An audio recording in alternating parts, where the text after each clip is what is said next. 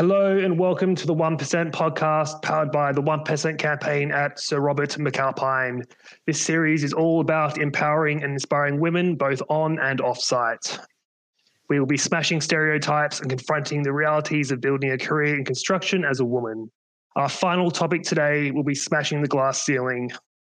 I'm joined by three guests who are all at various stages of their career. We're going to discuss how women can build their careers, particularly in a male dominated sector. So, to my guests, can you please introduce yourselves? I'm Alison Cox. I'm Director of Engineering and Technical Services for Sir Robert McAlpine. So that means I have responsibility for running our business as part of the executive leadership team and the board.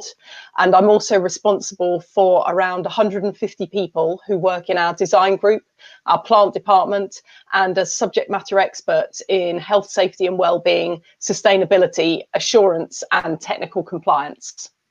Hi, my name is Sikraj Pua, and I'm the Assistant Design Manager for Sir Robert McAlpine. My role is genuinely helping with coordinating design on site and reviewing design and developing it alongside the architects and subcontractors.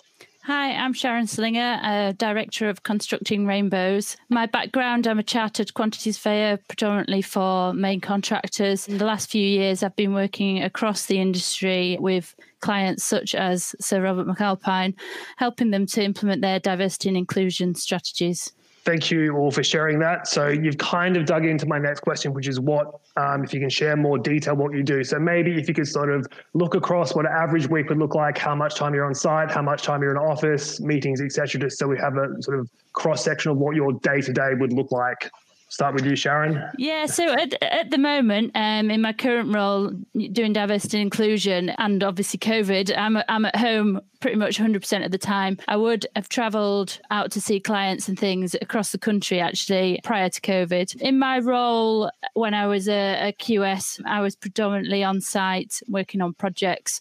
So I've got an understanding of, of what it's like to uh, having site life. Thank you. I would be on site on a normal basis prior to COVID, five days a week.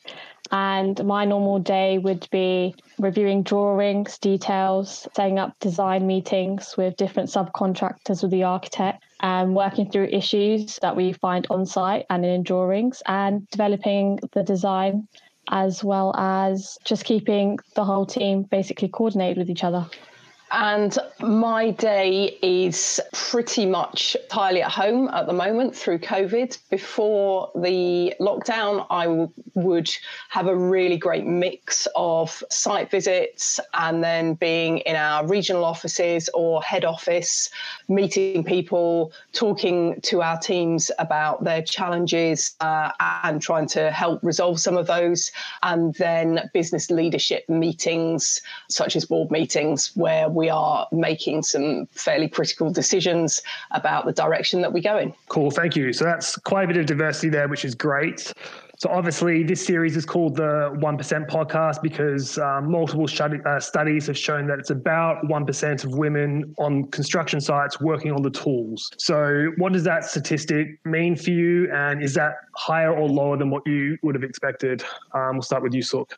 I'm a bit surprised by that figure. Actually, I thought it would have been more just because women are getting into construction. But on terms of the tools, I know I've seen one or two females on our site on the tools. So quite surprised by that. Alison, I guess you're next. So I knew about the 1% statistic, I've seen it firsthand. The SRM teams that I've worked in have always had a higher percentage of women, uh, but especially when I first started, it was really rare to find a woman working on the tools. And it, it feels as though women are really missing out on huge job satisfaction. You know, we know that if women take craft activities and really enjoy them, and working with your hands to create something on site is, is an extension of that. And you walk away at the end of the day and you can see the results of your efforts. And then at the end of a year or two, there's a building. So it doesn't get much better than that. Yeah, um, obviously, with my job, I was aware of the statistic. It's something that we've really got to try and improve. And I think, you know, companies like SRM can be helping support supply chains and subcontractors to encourage more women to, to join up and, and to, to get um, more women on site. As we know, having more diversity on site, it, it helps in a number of ways, you know, coming up with new ideas, solutions that maybe we, we haven't thought of yet. Um, so it would be really encouraging to see organisations really focusing on it, on making those improvements. Yes, I couldn't agree more. Um, so, looking back at your sort of history, when you were younger in school, did you imagine a career in construction? And if so, do you remember around about what age? I personally did not see myself in construction. It was never a career path for me. Um, I always thought I'd be office based. A lot of my peers also thought they would be office based as well, just in a normal nine to five job on the computers. And yeah, it was a quite a big change for me. I guess I'm I was a bit different from that because as a child I I loved taking things apart even if I couldn't always put them back together again and I love Lego. I went to an all girls school and never said to me girls don't do physics so it never occurred to me not to and I had some good careers advice which steered me towards engineering and I just took it from there. When I was 17, I got a summer job with SRM. And by the end of the first week there, I knew that working on site was what I wanted to do. That's brilliant. Um, so, so for me, it wasn't something I considered. My school wasn't was one that kind of push people down law and accountancy route. But what I did do when I was, I think it was in sixth form, trying to decide what to do at university, I did one of those careers questionnaires uh, where you put in kind of what you're good at, what you enjoy. And at the top of it came quantity surveying. And I was like, and I was like, what, what on earth quantity surveying? And so I, I, looked into it and got myself some, some work experience and, and really loved the mix of kind of office based and site based. And I thought, you know what, this, this looks good. And I've never regretted taking that decision at all. It's a, it's an industry that I absolutely love. Uh, and I love being able to see kind of what we've built on the skyline. Um, it, it's, it's a great feeling there's a range of interesting answers there. So I guess to dig a little bit deeper, when you sort of got into the industry, did you see that as a viable career, and um, or was that something you were looking at as a short-term, temporary thing, or was it very much a clear trajectory? So I guess just unpack that a little more. I saw it as a career when I got into construction, but my biggest fear was whether I had the skill or the qualities to stay with it and stick with it as a career. I felt I was quite inexperienced.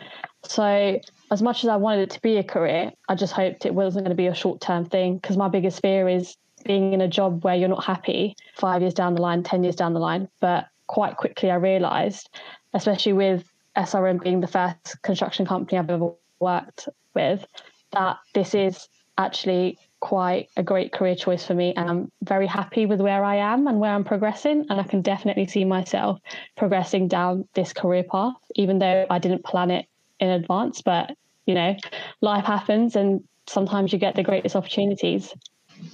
I guess I saw right from the beginning that there was a career route and maybe I was lucky in that as an engineer um, working for such an engineering heavy business as SRM, it was really clear that there was a route for me there through from graduate engineer, package engineer, section engineer, up to project management, if that's what I wanted to do. So yeah, I saw it as a as a career choice right from the beginning.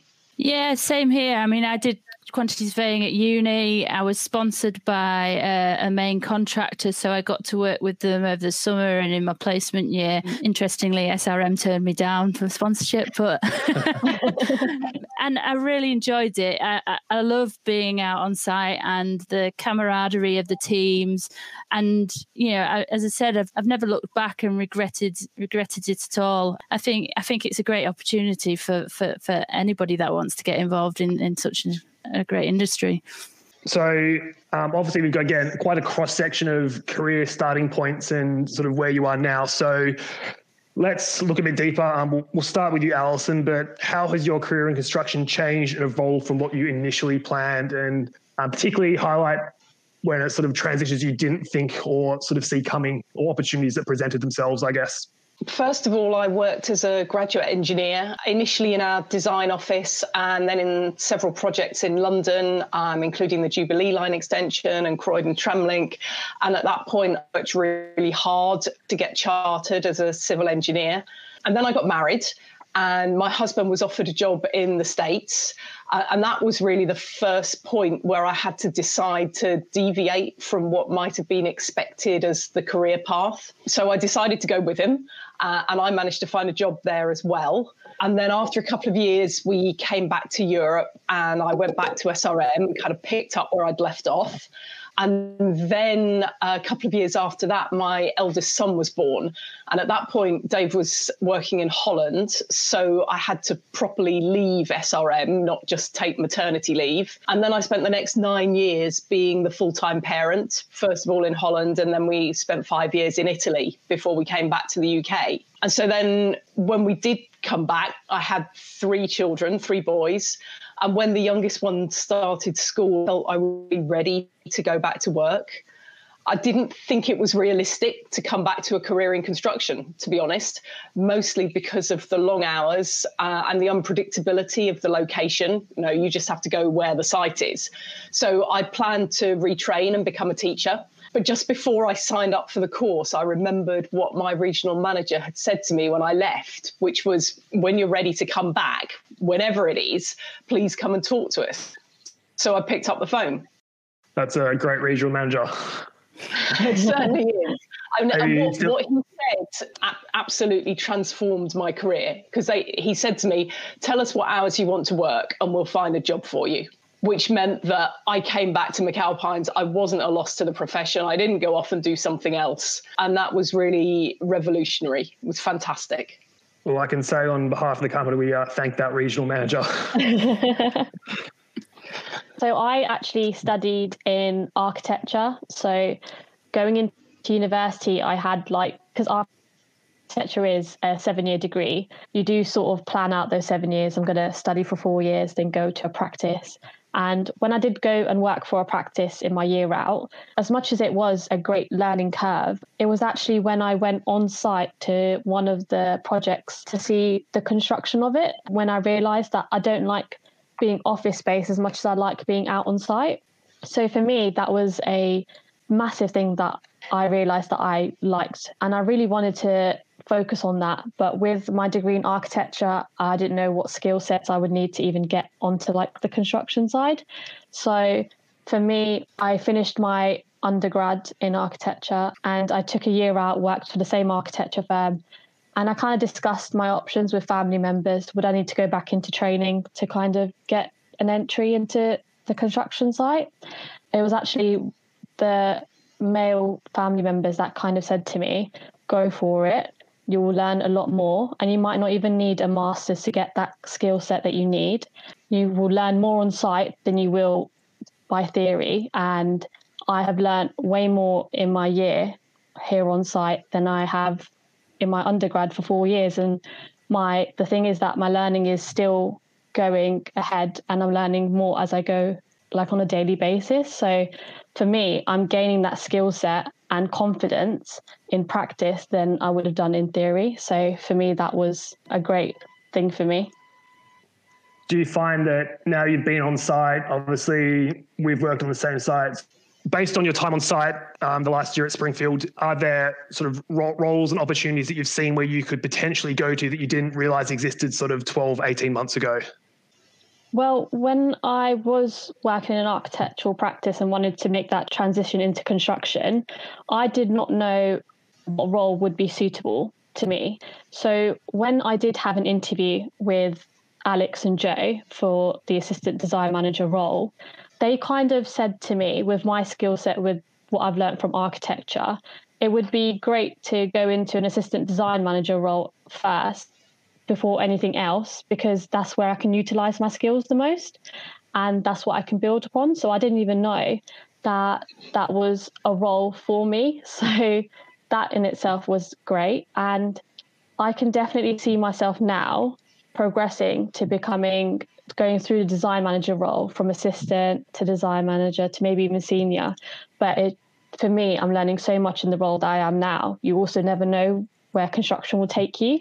And that's what I like about it. And there's so many opportunities to kind of cross transfer your skills from everyone around you, especially the team that I'm working with. I'm learning so much around from the people around me that I'm just kind of taking it all in and seeing where that takes me in the future.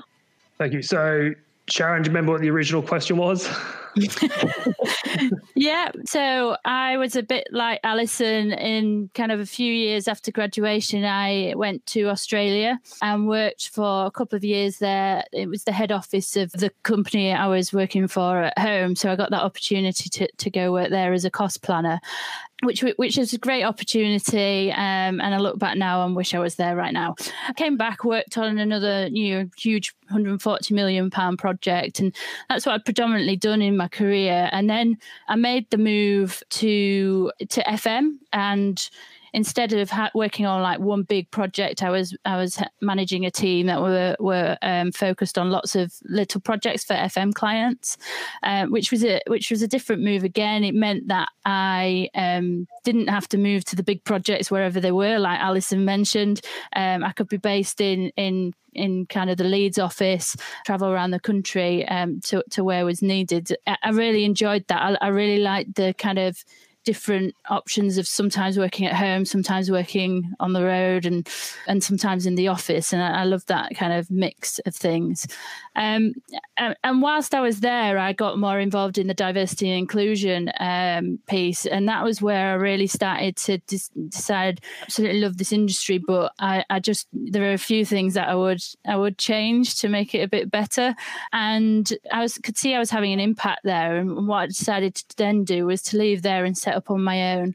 Uh, and I get to work across across the industry in various different types of organisations because we are a huge industry, and and and helping them to um, yeah to, to to implement and and put in place diversity and inclusion inclusion strategies. And it, it's great to see. I get a mix of people that I, I get to meet up with and I'm really enjoying it and and every stage I think you know it's been the right time for me to make that move um, and I think that you know another great thing about construction is you, you can move around, do different things, uh, but and it feels totally different, but actually it's still using your skill sets. And I think that's what we need to be encouraging is is people kind of if they're if they're a little bit unhappy, you know, stay within the industry, but look at another part of the industry and use your skill sets here.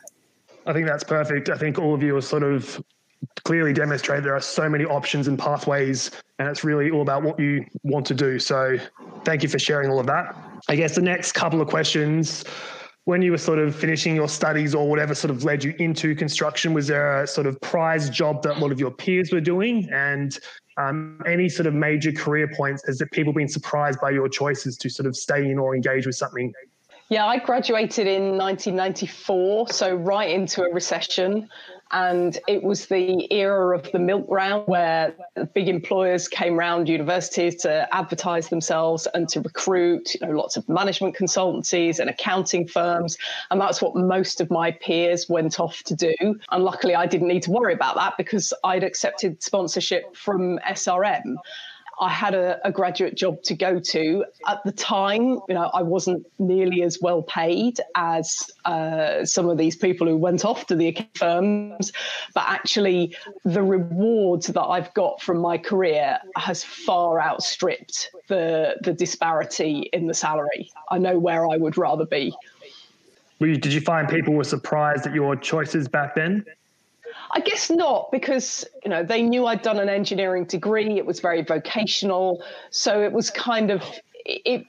It wasn't it wasn't a surprising choice, though. Not all of my engineering um, degree group went into into engineering, so I didn't have to. It wasn't it wasn't a given, but um, it wasn't surprising to people either. Thanks, Sharon. How about you? Yeah, I think in some respects it's similar. So I had my peer group of friends. You know, a lot of them are doctors and lawyers and and, and what have you. And I took a and teachers, and I took a different different route. And um, you know, I think sometimes I've thought, you know, are they better than me because they're doing these big jobs? Um, and, and actually, I just you know look back and think actually. I, I've really enjoyed my career. I, sound like I'm coming to the end of it. I'm not not at the end of it, but but I have really enjoyed it, and it, it was the right decision for me. And I think that's the the message out there is to make the decision that's right for you. Because if you go to a job that you, you think you should be doing rather than a job that you actually enjoy, then then you're not going to last very long in it, or you're going to be unhappy in it. And so I think you know I've made a decision that I'm I'm happy with and I've really enjoyed. I think I agree with that as well, Sharon. And also, a lot of young people, um, especially in my year, they're the most favourable job opportunities were lawyers, accountants. I think young people tend to go for job security as well as a balance between what their family would like them to do as well. I know my family would have liked me to become a doctor or a dentist or something like that. But again, it's something that you've got to do to make yourself happy. And me being practical is more of a skill to me. And I just think that construction, the career, is makes me happy in my profession my job. And although my family were a bit shocked, but they do kind of see me in that sort of environment. So yeah. Thank you. So we've touched on this a little bit. I, the the question is, how much training has been involved in getting to where you are right now in your career? So obviously you, you've touched on sort of the earlier days. So I guess training and support to keep continue that elevation and growth. Um, Sharon, if you want to start with that, please. Yeah, so um, obviously did it did quantity surveying at uni and and then went on to the graduate scheme, for the contractor that I was working for then. And I always say actually to to kind of younger people, make sure you get those foundations in uh, those first couple of years are really important. Then you can go off and do what you want after that. I then managed to get my chartership, which which I was, actually didn't think I was that young when I did it, but actually when you look back, I was I was fairly young for that. Again, that was going through with the RICS. It, it's quite a quite a big thing to do your assessment of professional competency. So there's a lot of a lot of um, training that you've got to do along with that. I think there's an area within our industry that we can do more training on, and that's management skills, particularly inclusive management. And I think, you know, as a as an industry, that's probably an area that we need to focus on more. And then obviously when I switched over to diversity and inclusion, I, I had that switch again and learning new skills and a lot of training, uh, especially around running my own business, which is uh, which is a bit of a shock when you're going from a, a kind of a, a, large organization where you have teams around you to then having to do everything yourself. But it, it's, you know, big learning curve, but well worth it. Yeah. So for me, there wasn't any specific training that I undertook for the assistant design manager role. Um, instead, most of the training that I would have needed for this role, I kind of just undertook as I was working in my role. And with my team knowing that I didn't really have experience in this industry or in this role, I learned more from everyone else their advice to me on a daily basis. And also, what I learned from studying architecture in terms of how to review drawings, skills like that, that was easily transferable. But like I said, most of my skills came from on site and from around my team. Do you find that you have a clear direction of what you need to progress further in terms of training and support? At the beginning of the role, I wasn't sure. When you start a new role, you don't tend to know quite clearly if you're doing the role well. Hmm. Um, you could be doing it really badly, or you could think you're doing it like really good. So with SRM, with our reviews that we have, our quarterly reviews, from there on, I've been able to establish with the design manager and the project manager what I need to learn more of, my weaknesses, what I need to, what training could be useful to me. And so far, there isn't any specific training, um, but just gaining that experience on site at the minute is that focus. Thank you. So, Alison, you obviously are still using your engineering degree, but what else has sort of supplemented and helped elevate you up to where you are now? So um, I, I, agree with with Suk and with Sharon about the the approach to training. I sat my uh, engineering charter uh, exams fairly early stage in my career, and what that did was it instilled in me a really good um, professional development ethic, if you like, where it's a real virtuous circle. So every few months, you sit down, you have a think um, either by yourself or with your manager about what areas you you need to develop to do the job you're doing at the moment better, but also about where you might want to go next and what you might want. To be able to, to take step and then you can go off and, and really um, do some reading or go on a training course or um, you know learn from colleagues as as Suk was saying. Um, and then you kind of you you get in the good habit of recording that reflecting on what you've learned and then in the next six monthly review you can look at that again and say right okay have I achieved it? What can I do now? Now I've learned all this stuff. And set your new goals for the next stage of the cycle. I find that incredibly stimulating because there's always something new to learn. Thank you. And I agree with that sentiment. There's always growth and opportunity there. So, digging into the sort of working in a male, traditionally male dominated environment, do you think there's been, can you identify any instance where you've been, you know, either impacted or advantaged or disadvantagedly, um, just with in terms of your progression? I personally think that being a woman in construction right now, to me, would be an advantage because people are more intrigued. Um, to see what women can do on a site because it's not a, like a normal thing. It's not a usual thing, especially with the 1% of women being on tools. I always take advantage and I always want to prove myself further and be able to break those boundaries, whether it's within your own team, whether it's on your construction site, or whether it's something like this on a podcast. So i I always take it as an advantage. And I think right now is the great time for women to get involved in construction. Loads of people want to see this opportunity. For example, for a construction job, if you had 10 male applying for a job and one female, um, chances are the employer wants to know what skill sets the female's got as well. So it's like using it to your advantage. I agree with with all of that. So that was my experience, particularly in my, my early career.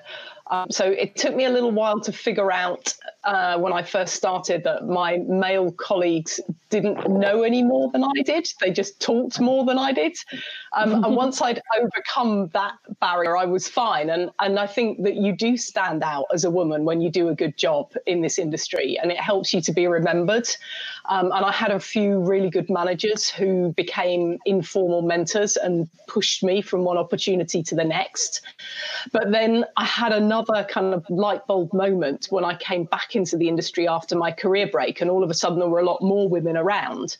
And it took a bit of a mindset shift for me to acknowledge that we were stronger together um, and I had a really positive experience through a group called the Women Leaders Association, uh, where female leaders in a lot of different industries shared openly and honestly what they actually felt. And that really helped me to realize that if they could do it, I could too. That's very powerful. Sharon, do you have anything you want to share on that? Yeah, I've had I've had situations where men are promoted or, or ind- individuals are promoted ahead of me and there's not an obvious reason why that why that has happened and i've also had uh, uh instances where the guys on site have gone off for race day and I've not been invited. And it, it, may seem petty, but it, it actually it matters because this is where networking is happening this is where discussions about jobs are happening and if you're kind of excluded from that it it, it does affect your career um, i think there are things that that women can do to uh, help promote themselves. For example, I was absolutely rubbish at the start of my career about asking for a promotion. I just expected if I knuckled down and worked hard and did met all my targets and exceeded them, whatever, then I would be noticed and it would naturally come. And actually, sometimes you have to ask for these things. So I think there are kind of opportunities where I could have done uh, things differently. But likewise, I think there are still a lot of barriers to progression. Maybe not within some companies, which like SRM, which are much more inclusive than others, but but there are there are some companies that still struggle with those barriers. Thank you. So to sort of wrap up now, I guess to sort of celebrate where you are in your careers now, most inspirational moment or a, a funny career anecdote, if you have one, you would like to share. Um, yeah, I've been I've been trying to rack my brains for amusing, and I, I haven't really got anything on that. But but one one really high point for me was when I was working on the Bloomberg building, um, so Bloomberg's London headquarters, which was a really truly amazing project. And um, I went to New York with the architect to present some of the designs to the client. And and the of us in the room, including some of the most senior people in the Bloomberg business who were the decision makers about you know, how the money on the project was going to be spent. And only one of those seven people was a man. And that that was, I think, a real high point for me that it felt as though actually uh, the women are making things happen around here. That's great. Thank you. Suk? Um, quite easily. I think for me, it's just knowing that I'm doing a good job is just inspiration enough for me to be proud of myself. Simple things like when, for example, my project manager would basically let me know on the side that you know you're doing a good job you are doing you're doing more than we expected um, given we've got no experience so for me that means a lot and it shows that i'm on the right path in terms of an anecdote within three weeks of starting on site, I did step into fresh concrete blinding by accident and I freaked out because I thought this was going to be the natural floor and I didn't know it was concrete blinding. So I panicked and thought I was going to be fired. but I didn't. So it's all good and it's concrete blinding, so it's fine. Yeah, so I was a bit like Alison. I'm like, what what funny funny moment can I think of? And then I was like, actually, it's more like what funny moment can I think of that I would share on a, a podcast? and uh, I, I, didn't come up with any. So um, um, Inspirational is fine as well. It's either or. So yeah, my career highlight really was uh, last year. I became fellow of of RICS, and we did it as part of a group because we found out that um, there was something like only 4% of fellows were female in the RICS, yet we knew lots of inspirational women out there. And um, so, with the Women in Surveying group, we took the lead, went for it, and then we've been supporting uh, women to go for fellowship because sometimes it's just that little bit of a nudge to say you are good enough go for it. And and they actually last year got the the highest number of female fellows ever. And and so that that that to me just kind of shows that just supporting each other uh, can really help us to to kind of get further in our careers in the industry. That's brilliant sharon Yes, I agree. Thank you for all of this. I've got one final question, which I've asked on all the podcasts, and that is what's your favorite part about working in construction? It's got to be the variety no two days are the same. You meet a huge range of people. Uh, you know, you can be one minute you're talking to the uh, the gate person, the traffic marshal on a site, and the next minute you're talking to the titled owner of a business that you're trying to build a building for. You know, and and everything in between. Um, there's always something new to learn. And at the end of the day, you have the ultimate job satisfaction of being able to walk away and say, I built that. No, I agree with that. I think for me, I get extremely proud of small things that I've seen the details of and then seeing them on site and developing that and just seeing something that's being built that you're a part of is a massive accomplishment. Um, and I think that's great. And I'd probably say the people. Um, I've met some really amazing, inspirational people in this industry. I've got amazing friends from different projects and different companies that I've worked at who are lifelong friends, and we just you know get on really well in the office and have fun at, the same time as doing some really serious work. So I, think it's the people for me. Excellent. I couldn't agree more. That's all we have time for today. Thank you, Alison, Sharon, and Suk for sharing your insights and experience with us. For more information on the topics we have discussed, please visit the 1% campaign website at srm.com. If you'd like to ask a question or suggest a topic to feature in the future, please tweet at We Are McAlpine. A big thank you to all our guests who've taken part in this series. Until next time, thank you for listening.